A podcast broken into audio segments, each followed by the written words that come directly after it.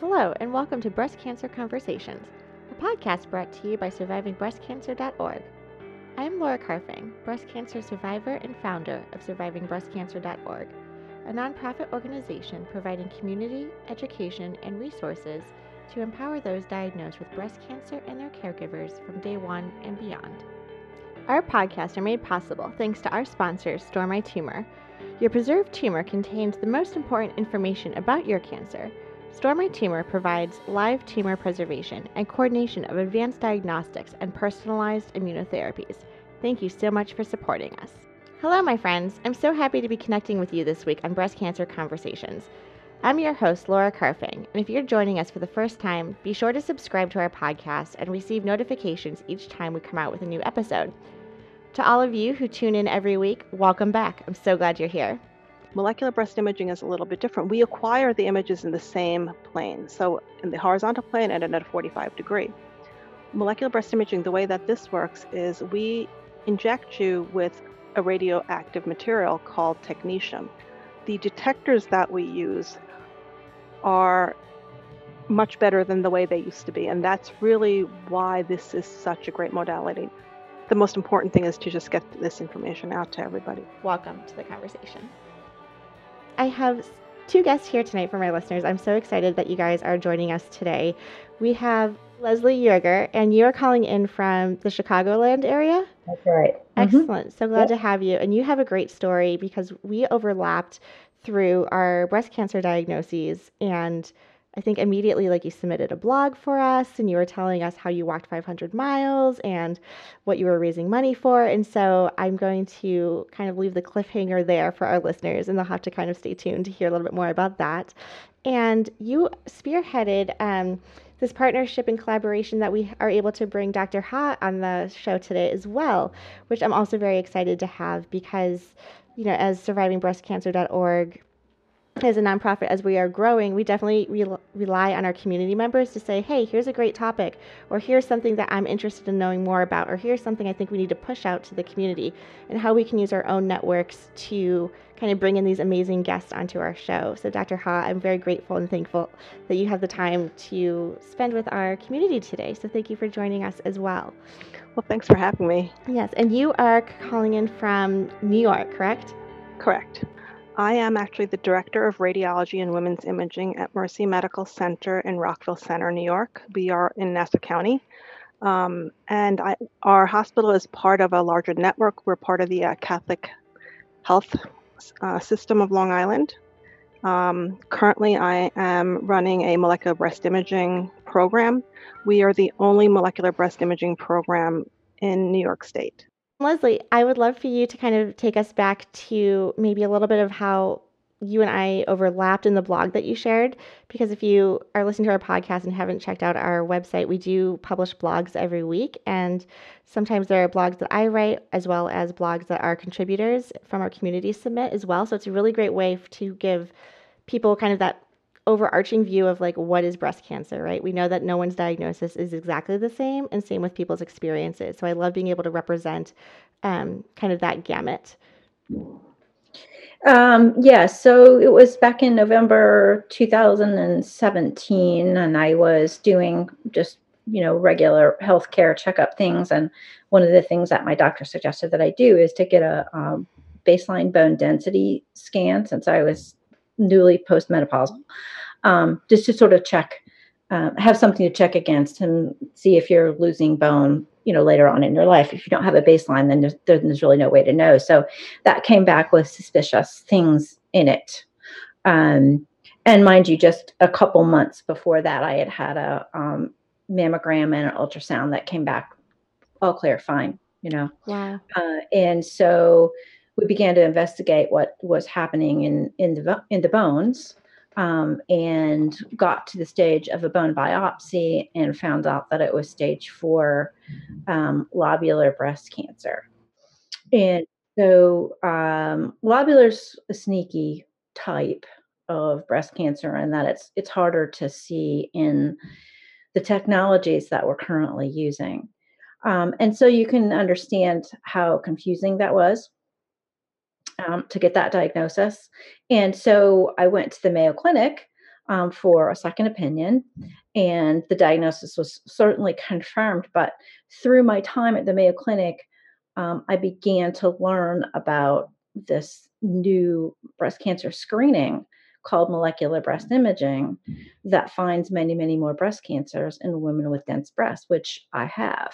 So I became interested in that technology and hoping to get the word out to more people about it since you know there's a good chance it could have found mine if had it been available you know there's no way to know that for sure um, but what i do know is that there are a fair amount of breast cancers, cancers not being found right now through the technologies that we're currently currently using as standard and so that's kind of become um, the job that i've given myself as a way to give back um, to other people. Wonderful. Well thank you for sharing that story sure. and i'm just curious if you don't mind sharing you know, I think when we think about different diagnostics, I don't necessarily associate a bone density scan with finding cancer, right? Like that's not necessarily right. one of the normal modalities. And I hear these stories a lot where people are going in for one ailment, they get a CT scan or they get an X-ray and something looks suspicious, and then immediately it escalates into something else. Um, you know, I my experience prior to breast cancer, has been like just going for like routine one year checkups. I never broken a bone. I never had any problems. I consider myself very healthy. Mm. So the more that I'm talking and hearing women's stories about how they're discovering their cancers and discovering it at a very late stage as well, um, is very shocking. And so, you know, I every time I go to the doctors now too, or someone's telling me, "Oh, don't worry, I'm just going in for X, Y, and Z test," my heart immediately skips a beat because you know, we're discovering things all the time about our bodies. Can I also ask, um, you know, when they did the bone biopsy, did they know right away that it was breast cancer? No, not at all. It actually looked like multiple myeloma um, in in the um, CT scan and the and the X-ray. So that's kind of what we were fishing for. Um, even though there was a blood test and a urine test that came back negative, so we were kind of everybody was kind of confused as to what it was at that point. So no, we didn't particularly weren't looking for breast cancer, especially since you know we I just had a mammogram and an ultrasound, and that came back fine.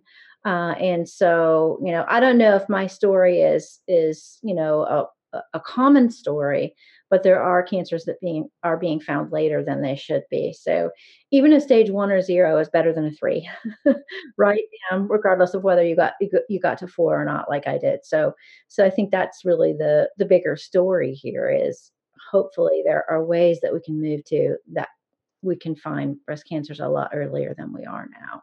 Exactly. So that's kind of what I've dedicated my working life to now. Wonderful. Well, thank you. Mm-hmm. So I would love to just like jump right in. I think we have, um, you know, two great survivors here on the call with very different experiences of how they found their diagnosis. Myself and you, Leslie, and Dr. Ha. Um, you know, without just jumping right into like the fun and exciting question of what is molecular breast imaging, I would like to kind of give our listeners an overview of how complex radiology actually is in terms of breast health um, I'm still learning myself too, without like the medical background. You know, I go in and I have a mammography um, screening, and you know, it really took me a long time to understand what the standard of care is versus going in for a diagnostic. So, because of my age, when I you know pushed my primary care doctor to write a prescription for me to be able to go and get a mammogram at 34 you know they did all sorts of pictures right in different different angles and i think a lot more than just you know a, what like two on each side or four on each side or whatever the hospital's practice typically is. So I'm going around talking about all these images that I'm getting, thinking that's normal, not understanding that this was above and beyond because it was a diagnostic process. And it quickly moved to an ultrasound as well because of the dense tissue. And um, such as like one example, I know in our breast cancer community as well, we talk a lot about, um, you know, being able to advocate for 3D mammography or contrast enhanced mammography um, MRIs. So within the field of radiology, there's so many options and technologies available. Would I would love to hear your opinion on you know just big picture overview of all of these options, and then utilizing that maybe as an introduction for molecular breast imaging. Okay, so kind of what you alluded to, there's two different types of mammograms, right? There is a screening mammogram, and the way that we screen is you get two views of each breast. All right. and that was really just basically that was all we did for screening. But recently, with all the literature that's coming out about dense breasts, we've quickly realized that just the two views of each breast is not sufficient for screening everybody, right? So we are really quickly learning that every, we should be moving toward customized screening programs. And that's actually what we've done at Mercy. Um, that's the program that we've developed, right? So what happens is when you come in, and you have no complaints whatsoever, right? This is for people who have no complaints and we're just looking for breast cancer to see if anything is popping up. The first thing that'll happen is we have you answer these questions. And everybody hates answering the questions because they're like, why are you being so nosy? But there actually is a reason because what I do with those questions, and I look at every single questionnaire, we input the questionnaires into a program that will calculate what your five year risk is and what your lifetime risk of developing breast cancer is. Okay, so that's the first part. That's the first thing. As soon as you walk in, that's what we're doing. And then the next thing that happens is we take the pictures, right? We take the basic pictures. Once those basic pictures are taken, we actually have a software um, called Volpara. And Volpara, what Volpara does is it will measure what your breast density is. So it's not me looking at the picture and saying, oh, I think this one looks dense or oh, I think this one looks fatty. It, it actually measures percentage wise what your breast density is. And that's really important because that means that's something that's replicable. And whether I do it or somebody else does it, like that density is pretty much going to be the density that you have, right?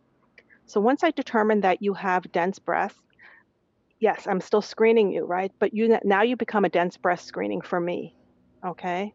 And then the dense what that means is we will do your four views but i'll also let you know listen you have dense breasts and this study alone may not be sufficient we need to have some kind of supplemental screening for you in the form of ultrasound most commonly but because we have molecular breast imaging that's another layer so you could have you should have your screening mammogram plus an ultrasound or molecular breast imaging.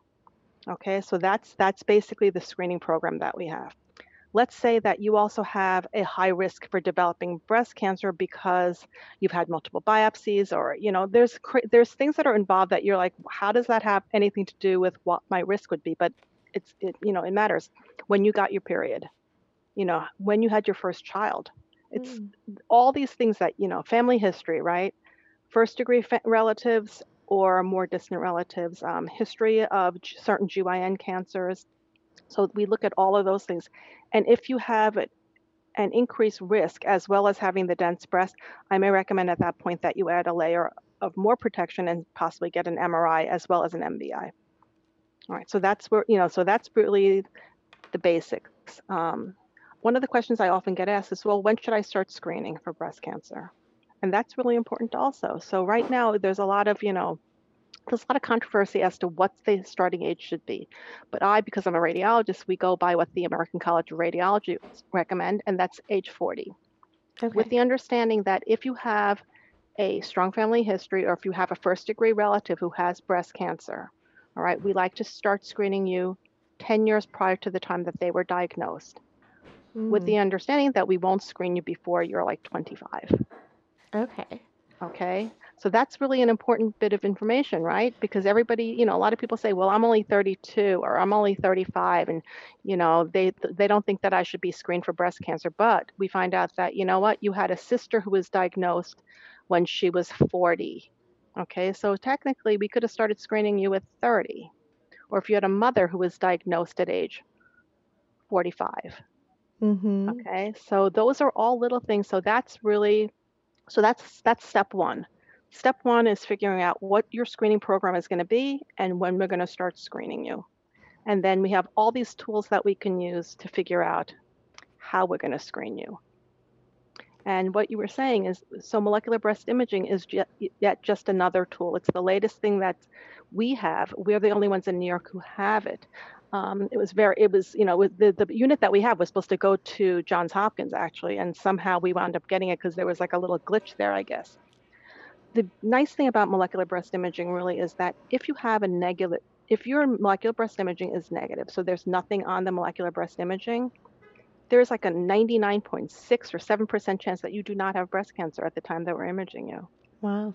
So more than anything, I feel like that is really like such a relief for so many people. So many women, especially when they have dense breasts, especially when we know that you have like a gazillion cysts and, you know, little complex cysts and ducts and things like that. But, you know, when you get that negative MBI, we can say, you know what, these things are probably all benign. There's a 99, greater than 99% chance that you're good. That's incredible. So, Yeah. if I'm understanding this correctly, would that actually decrease the number of biopsies then that you would need to perform? Yes. So it could potentially decrease the number of unnecessary biopsies that you would need. Excellent. For me, that was like the most painful part. for, uh, Dr. Ha on that. Mhm. Um, other modalities like um, the other ones that you mentioned, you know, ultrasound or or something. Um, if those come back negative, then what are the chances that you would not have breast or that you would have breast cancer? Does that you know what I'm saying? What's the same reference? Um, if you have a negative, you mean if you have a negative mammogram? Yeah, if you have a negative Okay, so all right, so let's let's put it this way. ultrasound I or have some I have some interesting numbers, okay? Okay. So let's say that I screen 1,000 women, all right, and I use what they were supposed to use, the mammogram, but we're not even using the the 2D, 3D combo, not the tomo, but the regular mammogram, right?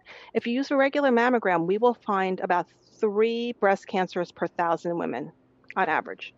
Okay. Okay. When we add the tomo, the 2D, 3D to it, we add about 1.2 more people. So four, a little more than four people per thousand now. okay. Okay. So when we add molecular breast imaging, we add approximately eight to nine more women per thousand. All Wow. right. So that's so we started off with three, and if you want to add eight or nine to that, right, that's about that's actually almost a 400% increase in the detection rate, right? Yeah. Um, ultrasound alone, so if we do the mammogram plus the ultrasound, we will add 3.2 more. So instead of having three, we'll get about six per thousand. Okay. All right. hmm So I don't know if that's, you know, that's useful information. I think it is useful information. Yeah, It's If we do an MRI, we actually get more, believe it or not. So I don't want to knock MRI. We do an MRI, there's almost 15 more that we're going to get, as Okay. opposed to the eight or nine. But why don't we just do MRI on everybody, right? At that point. Well, it turns out that with the MRI, um, you know, all the ones that we're going to be biopsying because we think these things are positive, right? Uh, the false positive rate. So there's a t- almost a 25% chance that the one that we're going to do is not, is not breast cancer. Okay. Whereas with MBI, there is about a six to six to six and a half to eight percent chance that it's not going to be cancer. So much, much less. Okay. Right. Thank you. That that makes sense. Mhm. I do think those And are very significant Yeah, and also your story was interesting that you said that you had the lobular, right? So when I first, when we first got this machine a few years ago, one of my first patients that I had, um, I worked very closely with several of the breast surgeons, and he called me. He said, "I want to send somebody over to your office." He's like, "Can you see her? You know, and can you do that MBI thing that you just got?" And I was like, "Yeah, we can. We can. You know, get ready." I said, "We'll we'll schedule her for doing this." And basically, her complaint was that she felt that she had heaviness in one breast. One breast felt heavier than the other. And she went to several other, you know, radiology centers, and basically she had mammograms, and they told her everything was fine, Mhm. right? And Mhm. she was convinced that she had something, so she went to the breast surgeon, and he said, "You know what? He goes, She's right." He goes, "One breast feels heavier than the other, and uh, maybe it's just that it's asymmetric." But he said, "You know, and it looks like there's just more tissue on one side. Maybe." He said, "Could you do this thing?" We did it. That entire breast was so hot Yeah. you know and when we saw that i said let's now go back and review the mammogram and do a targeted ultrasound of the area that, that looks hot but it's the whole breast pretty much right Wow. and when we did it i said you know it's not a mass it's just a shadowy area it's like these shadowy areas and i said okay we're going to biopsy these shadowy areas and it became invasive lobular Right. Yeah. so Can you explain to the people listening why that show why lobular would show up on an MBI and not when it, not an ultrasound or an, or a mammogram? right it lobular is very tricky as you alluded to because lobular grows in sheets okay so when we do a mammogram right we're looking at think, something in one plane We look at it like straight on and then we look at it at an angle, right? So because it's growing in sheets, if if you're catching it in the if like in, in the plane that it's growing in, right? It's Mhm. going to look like a thin nothing. You're not going to see it. It's only when you tilt it and put it into certain planes Hmm. that you may see something. And because we're radiologists, we always think you have to see it in two planes to actually think that it's real. Mm. So that's what you want. You want to see things in two planes, right? Mhm. But lobular is the one that, you know, is tricky like that. Right, right. What percentage? I'm not sure if you know this information. Um, I don't mean to catch you off guard either. Do you know what percentage of women, either you, Dr. Ha, or Leslie, um, have lobular breast cancer? I don't know offhand. It's not one of the more common forms, though. Um, I'm going to say um, I've read 10% and I've read 10 to 15%. So I think it's somewhere right. in there. Um, yeah, the ductal is certainly much. Right. That's the, That, that's the one that forms a lump, and that's what we are told to feel for. You know, when we talk about these, you know, manual exams or self exam. Yeah, but lobular does not form a lump. Usually, yeah, usually doesn't. Yes. You have to be. You have to really know what you're doing to, in order to be able to feel it. Mhm. And it's also amazing to me how many times, you know, I give talks at the local high schools and, um, you know, you, you ask women, it's like, do you do your self exam? And they're basically like, yeah, we kind of do it, but we don't know. It's like nobody's ever gone over it with us to see what it is exactly that we're feeling for. Mhm. Um, so I do a little thing where I let them feel the tip of their nose and then I let them feel like the little clavicle bone here. And I say things that are fixed like this clavicle bone here. It doesn't move, right? And it feels very hard as opposed to like the tip of your nose that feels a little rubbery. The rubbery things usually are okay. It's when you start feeling things that are hard and that they kind of don't want to move and you you know you can't move them around. That's really when you have to be more worried. And they said, wow, they said, we never, you know, we've never heard that. And, uh, you know, then you hear about like, oh, you should be going in a circle to figure out, you know, feel every piece. I, I don't believe in that either. I think that the whole idea is to make sure that you're palpating the entire breast. And if it means that you're going up and down and sideways to sideways, you know, do it in the shower, use soap so that it's a little slippery so you really actually can feel things.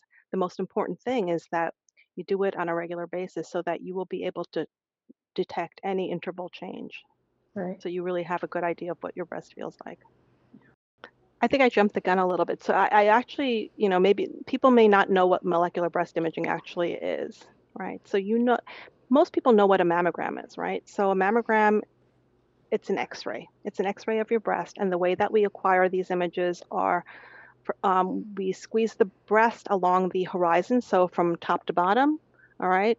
And it, it's, you know, it's a it's a pretty decent compression. It's about 20 pounds or so, and people don't like it, right? And then we take the X-ray and we look at those images, and then we also take another one called an medial lateral oblique, which is at a 45 degree angle, and it's compressed this way, and we t- take those images. And again, it's an X-ray. Molecular breast imaging is a little bit different. We acquire the images in the same plane, so in the horizontal plane and at a 45 degree. Molecular breast imaging, the way that this works is we inject you with a radioactive material called technetium. And you know, as soon as I say that, people kind of freak out a little bit. They say, "Oh my God, you're injecting me with radiation." But the fact is that it's a very, very low dose.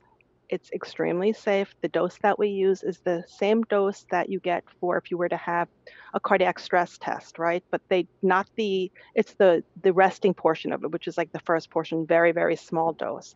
Um, if you want to have an idea of what exactly is this amount of radiation, it is the background radiation of living in the United most parts of the United States for the course of an entire year. So it's it's not that much. It's very small. You know, that we, if I were sitting next to you right now, right, you would be receiving radiation from me.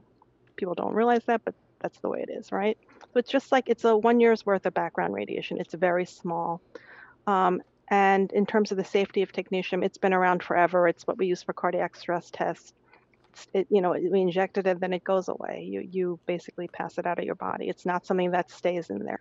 The detectors that we use are much better than the way they used to be. And that's really why this is such a great modality. Now, in the past, the detectors weren't so sensitive, so you would have to use so much technetium that it really, you know, outweighed the benefits. And now we can use a very small dose because the detectors are so much better. And you know they're always working on improving even more. And what exactly are they um, detecting? Is it like the activity of the cells or the heat, It- or what's the? It's actually gamma rays, believe it or not. Okay. it's a gamma camera you know so what what it does is things that are active things tissues that's active tissue that's dividing more rapidly like cancer right will take up the radioactive material more than the regular normal tissue and that's how we are able to detect what area is more is hotter let's say right but the problem is that women who are before premenstrual i mean premenopausal premenopausal women depending on where they are in their cycle, can have active tissue. And you know that because we've all experienced it, right? Right. You, we all know what, you know, we all knew when we were going to get our periods because everybody was knocking into our breast because they were engorged and they were sensitive. So same thing. So we try not to image you during that period. We try to image you when your breast is a little quieter. If you're postmenopausal, it's not it's not an issue. Wonderful. Can you Mhm. explain what it's like to get the test? so uh, the way that we do it is you come into a room and we sit you in a chair if you want to stand you can and basically as i said it's light compression okay it's about 10 pounds of compression and it really is just compression to hold the breast in place so that it doesn't slip around that we can acquire these images and it takes about seven minutes per image so we do two cc's and two mlos so that's about 28 minutes um, oftentimes we'll give you a warm blanket so that it will help the circulation. It helps. Um, you may get some aromatherapy, and basically we'll put you in there with two televisions so you could watch um, the A- HSN network while you're getting your study. And then that's really pretty much it. It's pretty easy. Um, when you come in, obviously we will inject you with this um, the technetium with tiny little needle. Okay. hmm Was that that was your experience? Um, I never got one. Oh, you never got one. Okay. No, no, I went to the Mayo Clinic and, you know, they, they, well, we were already on the, you know, right. Right. You were. Yeah. track. So Right. Right. Yeah. the, it, I wasn't in a screening program there. It was more for Right. You were already there for di- you were diagnostic. Yeah. yeah. Mhm. Uh, and so that's why I was interested to ask you that because, Mhm. um, you know, Anytime you want to come and visit us, oh yeah, you're more than welcome. I'd like to show it to you. Yeah, that would Yep. be great. Mhm. Yeah.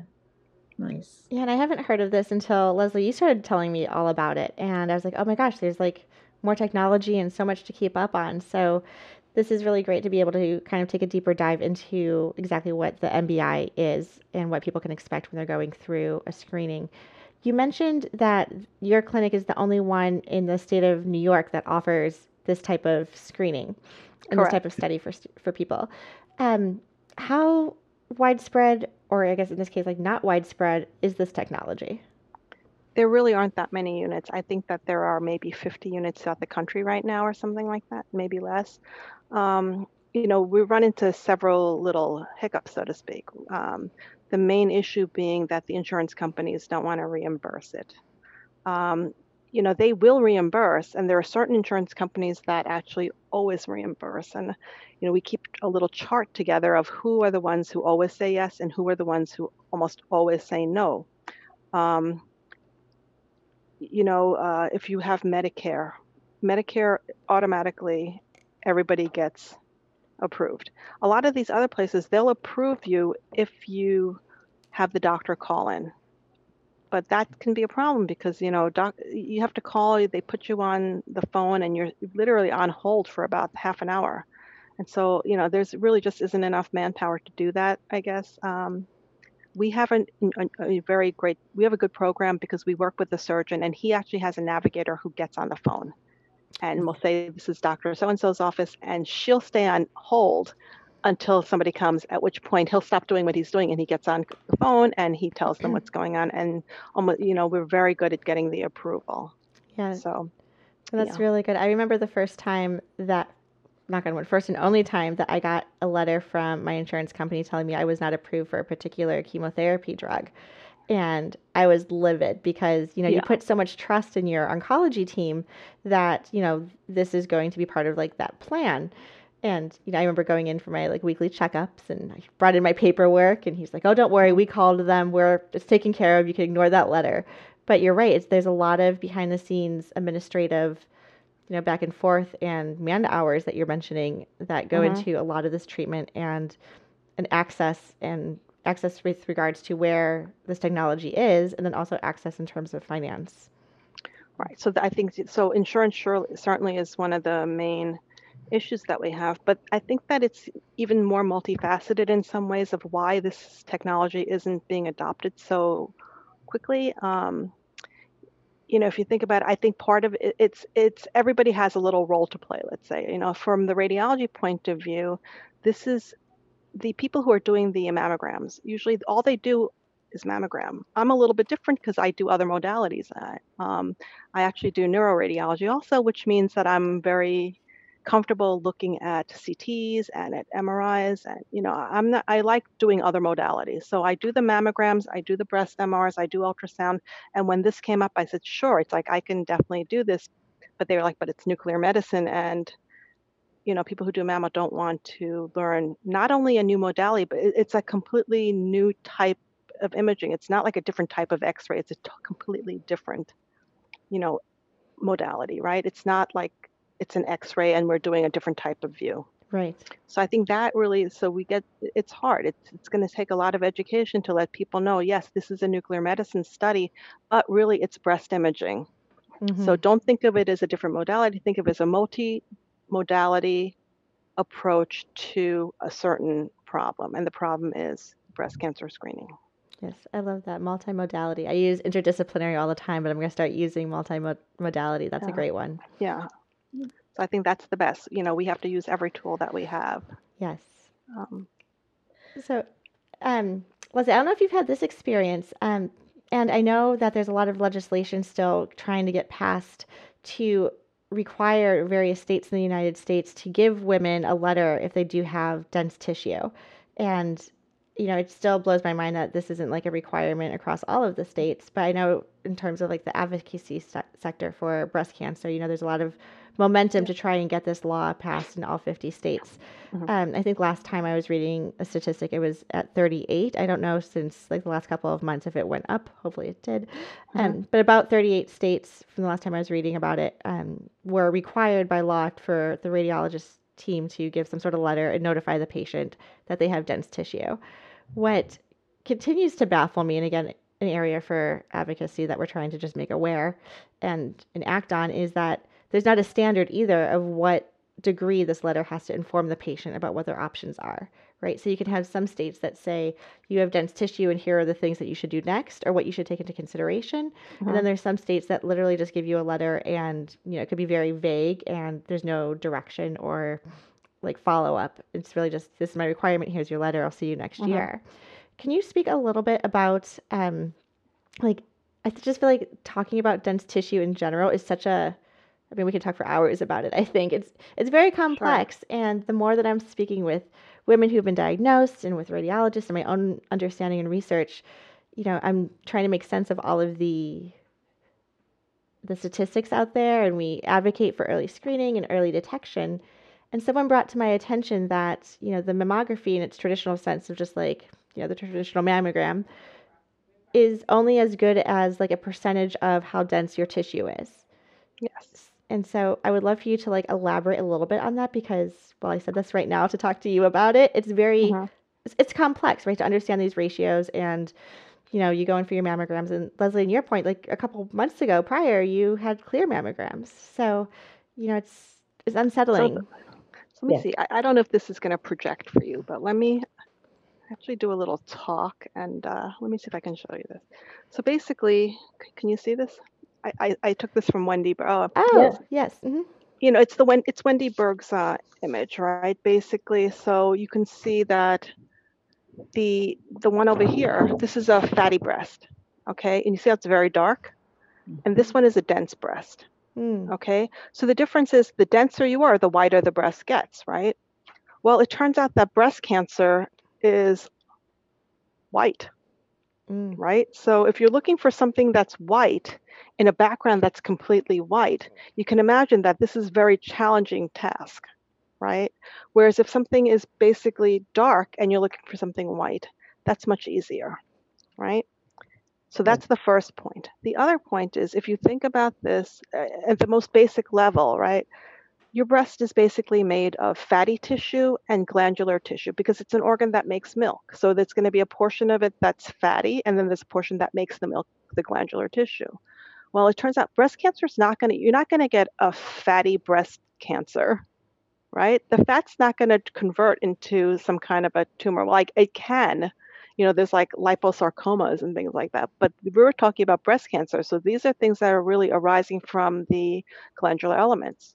So if you have more glandular element, you know, you actually are going to have an increased risk because there's more of it, Mm. right? That's really at the most basic level. Um, that and this is really with that realization i think this is when everybody said we have to have supplement this just doing a mammogram alone is not sufficient. We must have supplemental screening. So it's not it's not a diagnostic test at that point it's an added layer of screening. So people who have dense breast should have this added layer of screening.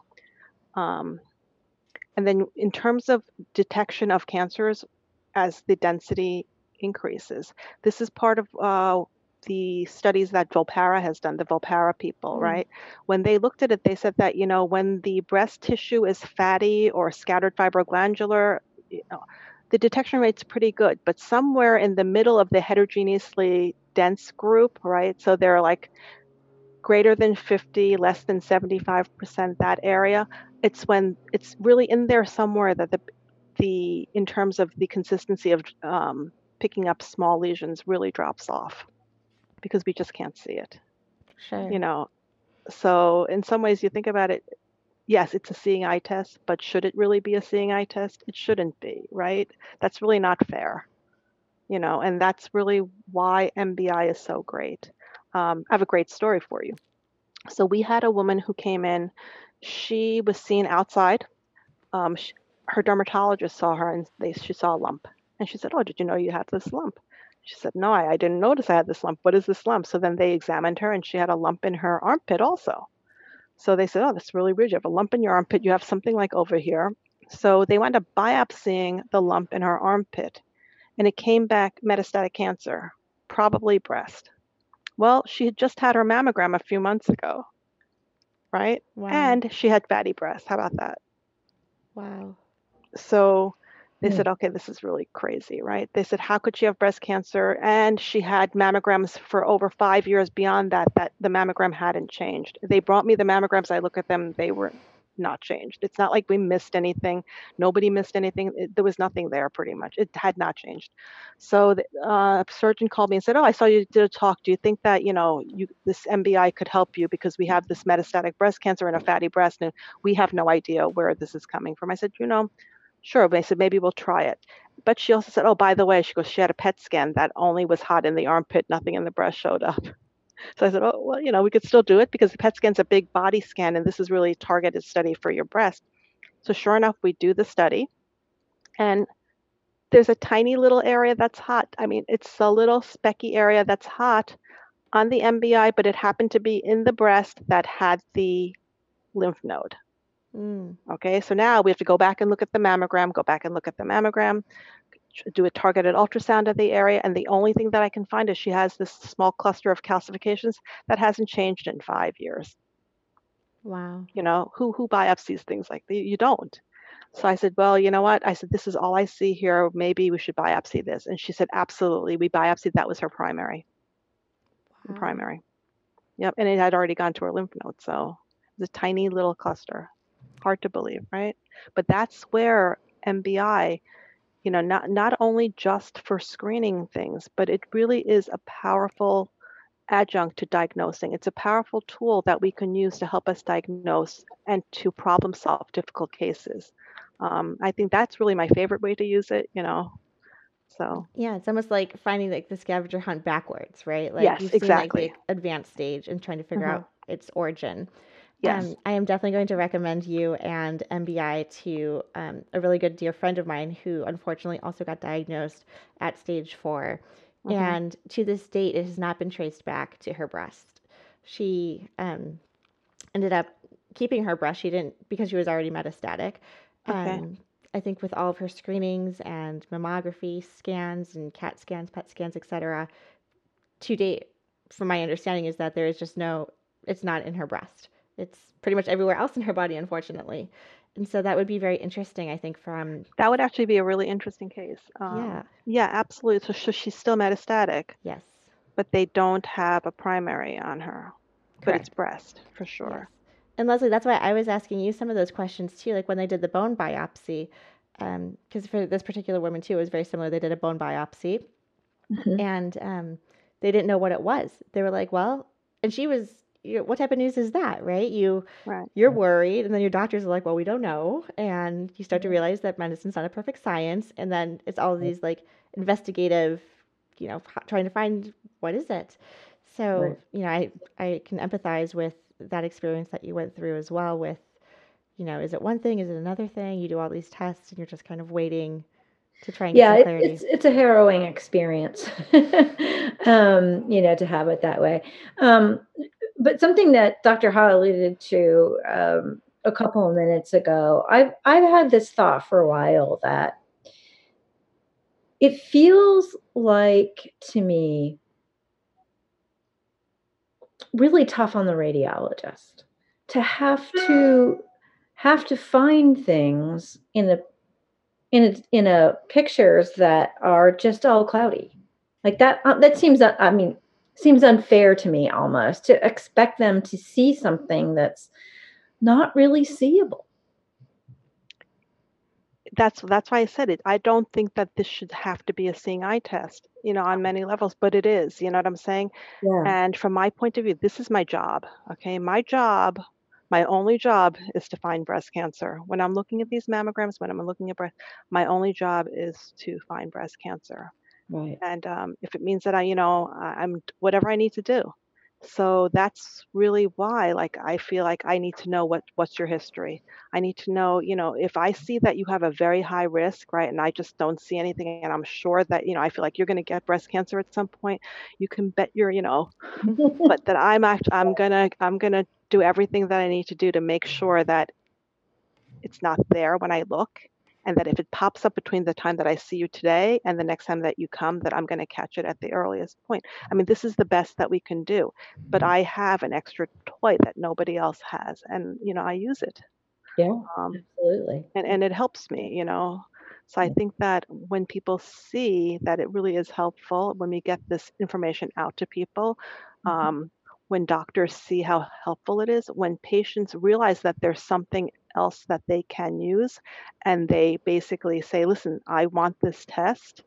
Um, I think that you know, with education, we will get better. Right. So my experience has been so far, um, because some people know about it because I took this walk to raise Mhm. money for the, you know, for the density matter study at the Mayo Clinic, et cetera. And so they know my story and they'll ask their doctor, um, what about this molecular breast imaging test? Because I have dense breasts. Mhm. And usually the response is, oh, I've never heard of that. Correct. hmm So then what can the woman say? Is there, Well, you know, like how how do we then move on from that? mhm. Okay, so basically, what one of the things that you could do is um, there is a website that I think has a list of all of the centers that are currently have molecular breast imaging. Okay. All right, so you can look at that website and say, listen, in my state, um, I see that this is where it is, and say this is where I want to go. Um, at our hospital, the patients can actually pay out of pocket if they want. Okay. And what we've done is we basically bare bones, you know, as low as we can go, as, as low as I can get the administration to agree to, and that's what it is. That's what we charge. Okay. Um, I I think that it's reasonable. It's a significantly less than getting an MRI. Um, most people can afford it. Um, I have other things that are available to me that if you are, really are somebody who needs it, who doesn't have it, I have grants that, you know, will cover you and things like that. So Okay. that's how we do it here. Um, but I think that really it is, it, and it's terrible, but the onus is on the patient that if you know that you want this thing, you have to push. You know, and if if your doctor doesn't know about it, you know what? Call them out on it and say, "Listen, I need you to research this and I want to get this done." I think the main thing is, you know, if you if you push and say, "Listen, I would like to get this done," and if you don't have this available, I'm going to take my things and I'm going to go where they have it. Right. You know, it, it's really it's always about hitting people in the pocket. You know, Right. it's terrible, but I think that really does. Um, you know, drive a lot of things. I think that's one of the reasons why you know everybody likes doing MRI, right?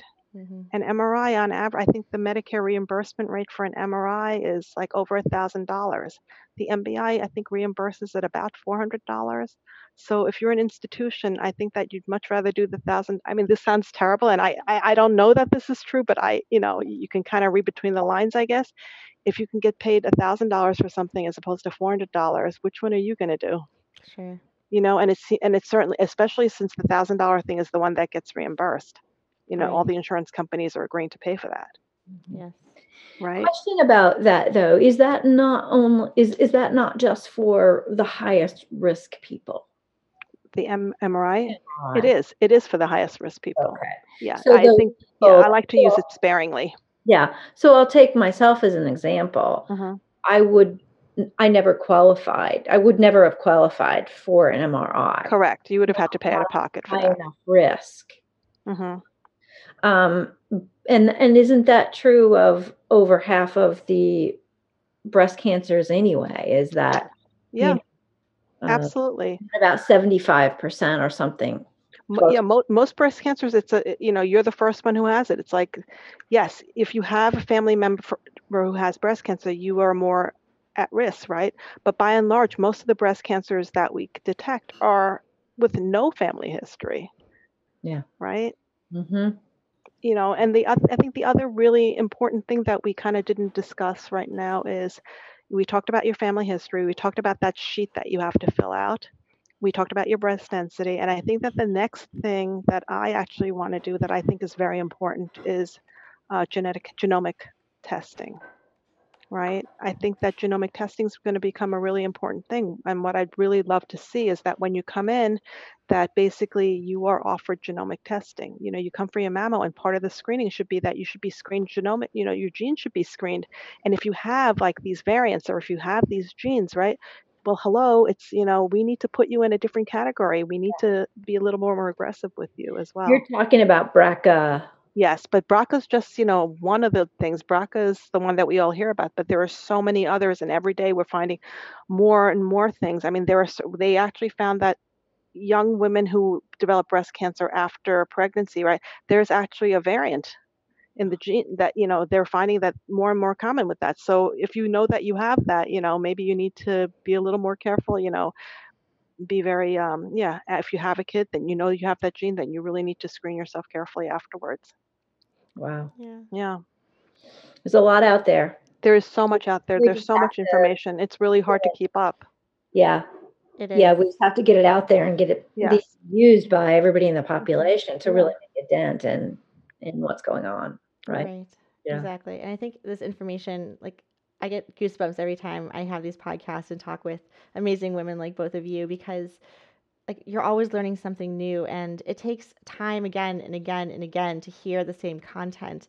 Um, what I'm so excited about, related, unrelated, but just to share, one of our um, one of our colleagues I just did an interview with on just this topic of genomic studies and the whole discussion around, you know, precision medicine and, you know, genomic testing and trying to really figure out that like Mhm. specialized medicine or specialized screening as we started off this conversation was we are very individual and you know there's all of these factors that play into a potential outcome so i Right. think that's just has to be stressed i also want to stress to our listeners the importance that you've been stressing dr ha of knowing your family history i unfortunately fell in the cat- category of not knowing my family history mainly because of it's not something my family talked about it was very close to the vest. It wasn't something people bragged about. It wasn't something we knew like aunts and uncles. It was like we're good. Everything's good.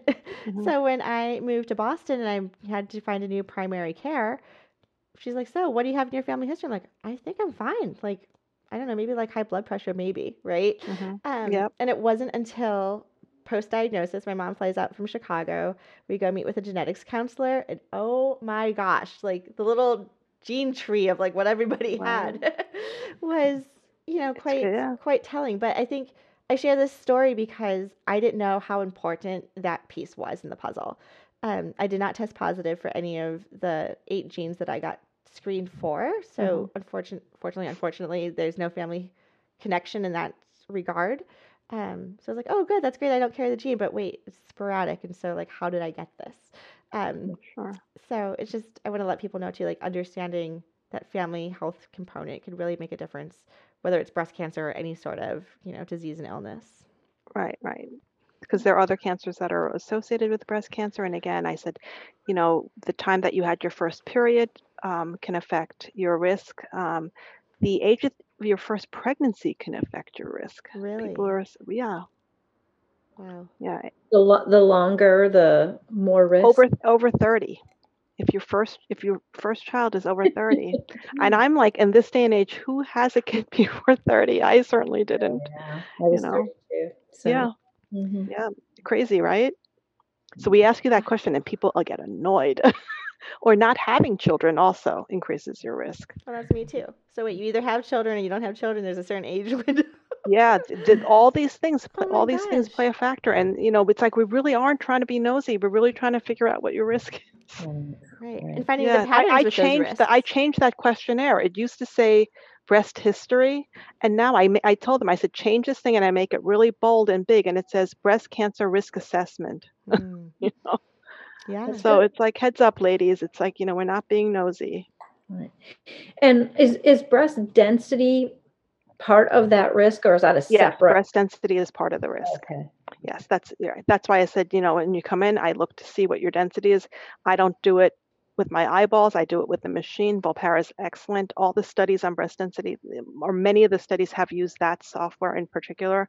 Um, some of the other companies are, you know, using different uh, things, but this that's the one we use. I I really like it. Um, and I'm not saying that because you know I have no connection to them or anything like that. I just happen to think it's it's really a powerful tool.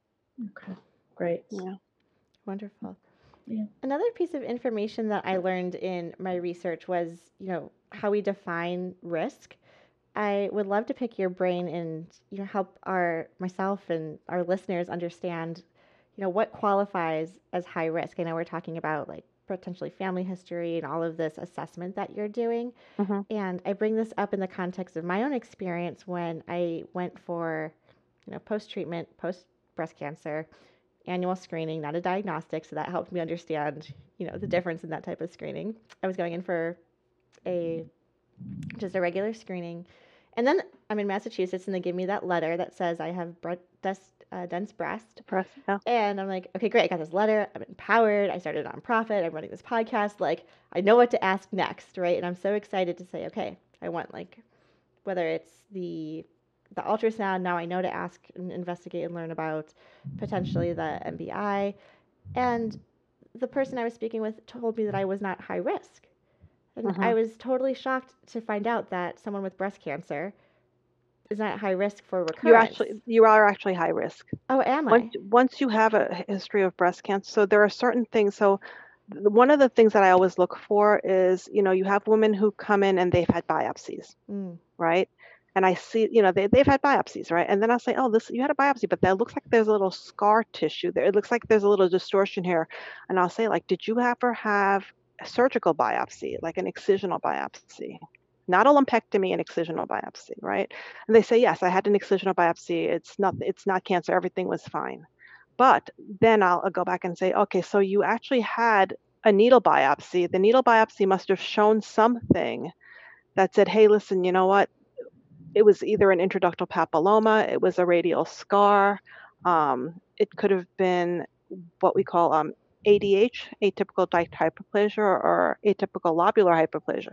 If it's one of those two of the latter, if it's one of the atypical, you know, lobular or ductal hyperplasia, that actually is a high risk lesion. mm, Okay, intraductal papillomas, you know, the jury's still thinking about, you know, we're still thinking like we're not really sure yet, but I will tell you that if you have an intraductal papilloma, most surgeons will take them out.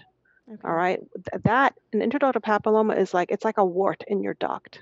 Mm. All right. It's like a wart. It's, you know, papillomavirus, right? And even though that in itself isn't cancer, it we're not sure if it predisposes you to cancer or if it's going to be in areas that may have cancer. So that's why we take those out. Um, you know, so if I see that you had surgery after a biopsy, right, I always question you and I'll say specifically, did you have atypical duct hyperplasia or atypical lobular hyperplasia. Because if you have either one of those things, you are put into the high risk category right away. Okay. The other thing is once you have breast cancer, right, and you have a diagnosis of breast cancer, the protocol that I use is I want to see you back every six months for the side that has the breast cancer. Okay. And you're going to get a mammogram an ultrasound and whatever else I need to do to figure out what's going on with that breast. Okay, so you will have a di- and you're diagnostic for five years. You have diagnostic imaging for five years after that, from the time that we die, you know, from the time that you have your surgery and that you're diagnosed. So you'll come in six months. You'll come. I'll do the side that has the breast cancer or had the breast cancer. You'll come in another six months. I'll do that side, we'll do and then we'll screen the other side. Six months later, we'll do the side with the breast cancer, and this will go on for five years. Okay. Once you're clear for five years, now you get thrown back into Gen Pop, right? You're back to the screening program, but you are no longer a regular screening for the rest of your life because you had that breast cancer. In my book, you were always a high risk screening. Okay, so you will be a high risk screening for me for eternity. So anytime you come and I know that you had that history, you're a high risk screening and you're going to get extra but I mean extra not in terms of I'm not doing extra views on you, you know what I'm saying? But you're going to have extra layers of so you're going to have supplemental screening, either in the form of ultra mostly ultrasound or MBI. Yes. No, that makes sense. And is that particular to you and your practice and your screening after a diagnostic? Um, it's actually a recommendation that the that's kind of like an ACR thing. I mean, that's really oh. a recommendation. They say you should, you know, yeah, that's really great to know. Again, another moment yeah. of empowerment. Yeah, a lot. Of, and many places do it that way. I'm just curious um, why you think it is. As I do a lot of reading on the internet and what all these organizations recommend for supplemental screening and under what conditions. And first of all, I know that they differ in their recommendations. And then um, they almost always just mention ultrasound or MRI. Um, and yet there's this other modality that is out there that's been FDA approved for a long time. And I'm just, I'm, it confuses me. And I was so surprised to learn about it really just by accident at the Mayo Clinic. I, like I said, we never had it. So I'm just curious about that. Um, why do you think that is? I think it's people are, nobody likes change you know people are comfortable with what they're comfortable with um, when you ask it's and it's really like part of it has to be that the radiologist who are doing the study has to say hey i need this thing you know but if the radiologist is saying like you know what i eh, eh, what i'm working with is enough i don't really need anything new then it's never going to be something that the hospital is going to be interested in purchasing. You know a lot of the clinicians are depending on what the doctor who's looking at the study is saying this is what I need to make a diagnosis. And if they tell you, you know, I'm doing the mammogram, I'm doing the ultrasound, it's good enough, then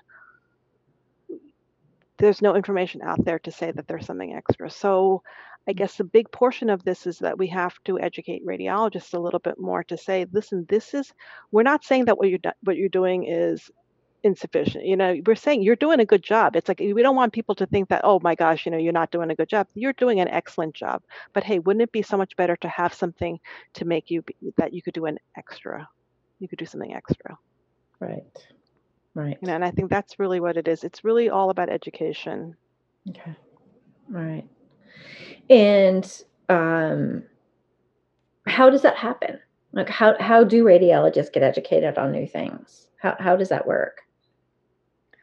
I think that so what happens a lot of times is my experience has been, and what I've always advocated for is, you know what, the cases that nobody else wants to do, you know, that it really, it's mm-hmm. just like, I don't know what to do with this case. It's like, let me do those cases for you, you know, and if I can prove to you that this is working, mm-hmm. you know, prove it to you once, okay, prove it to you twice, prove it to you three times. And at that point, maybe you'll say, you know what, I think there's something to this.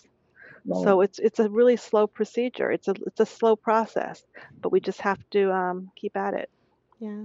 You know, there th- lots of things are like this. Um, Mhm. you know, th- I, even in the course of my time as a radiologist, I remember there was a time when anybody who we thought we had they had a kidney stone, believe it or not, we would inject them with IV contrast and do what was called an IVP. Nobody even knows what that is anymore because we don't do it. You get a CAT scan, you see the stone, and you're done. You know, but in order to get from that to getting a CT, it was insane. My nephew had it as a kid, had a renal stone, and they said, no, it can't be a renal stone. He's a kid. And I said, can you do the CT? You know, and they said, no, we're not going to do it. Finally, they did it. They found the stone.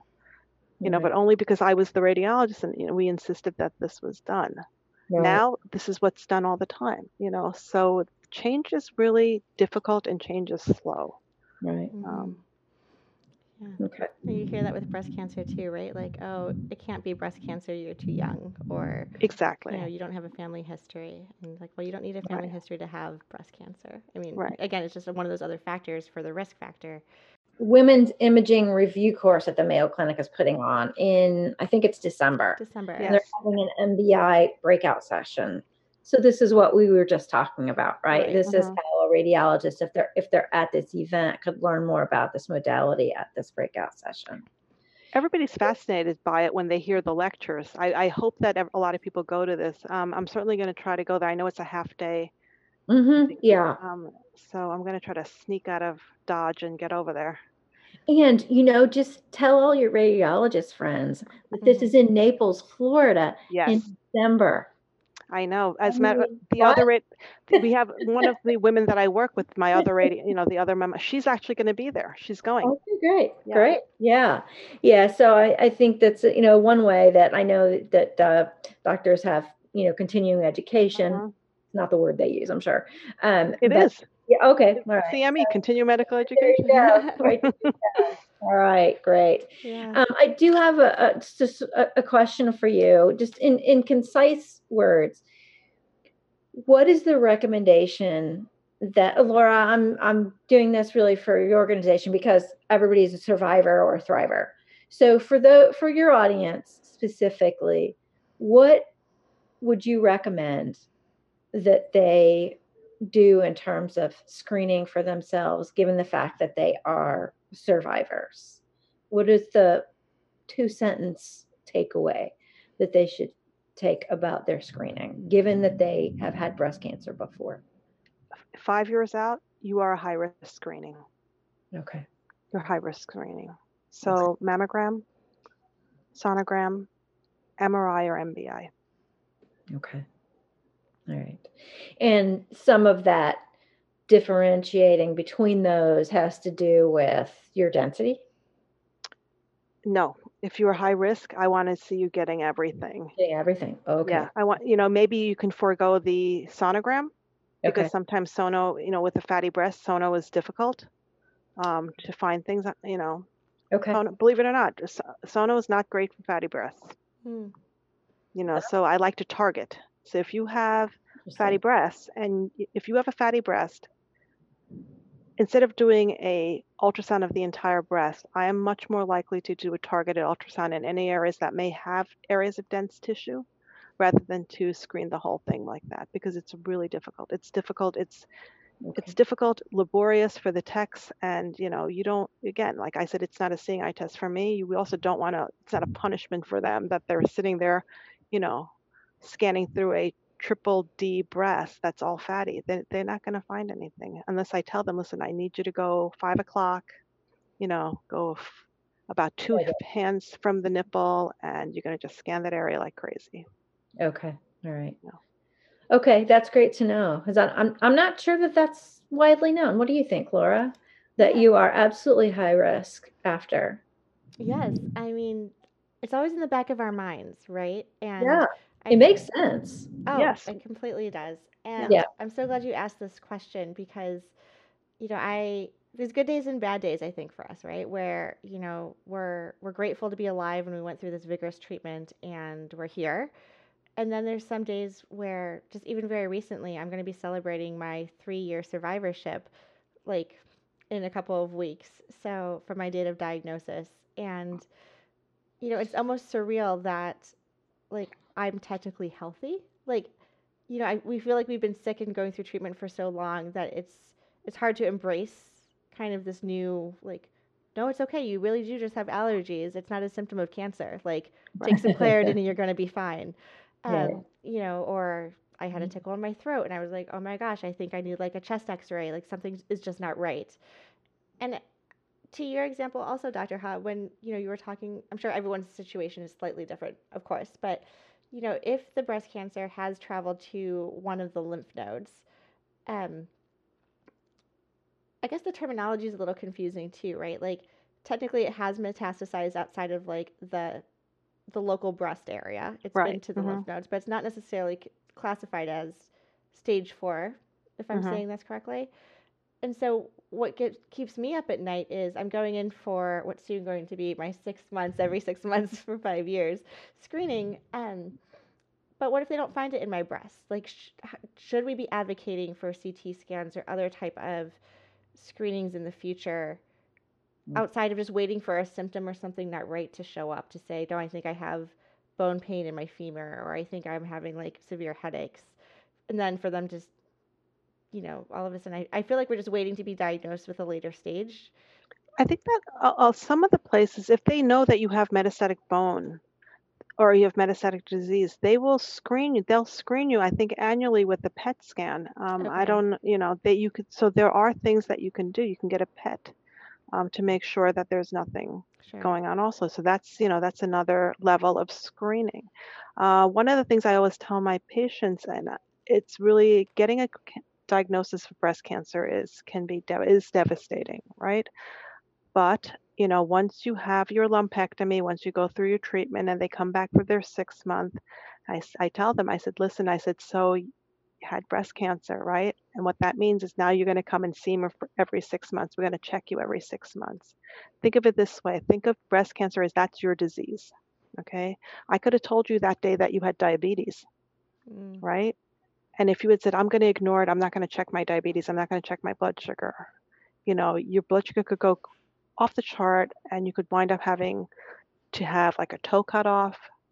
You know people wind up having amputated legs you know.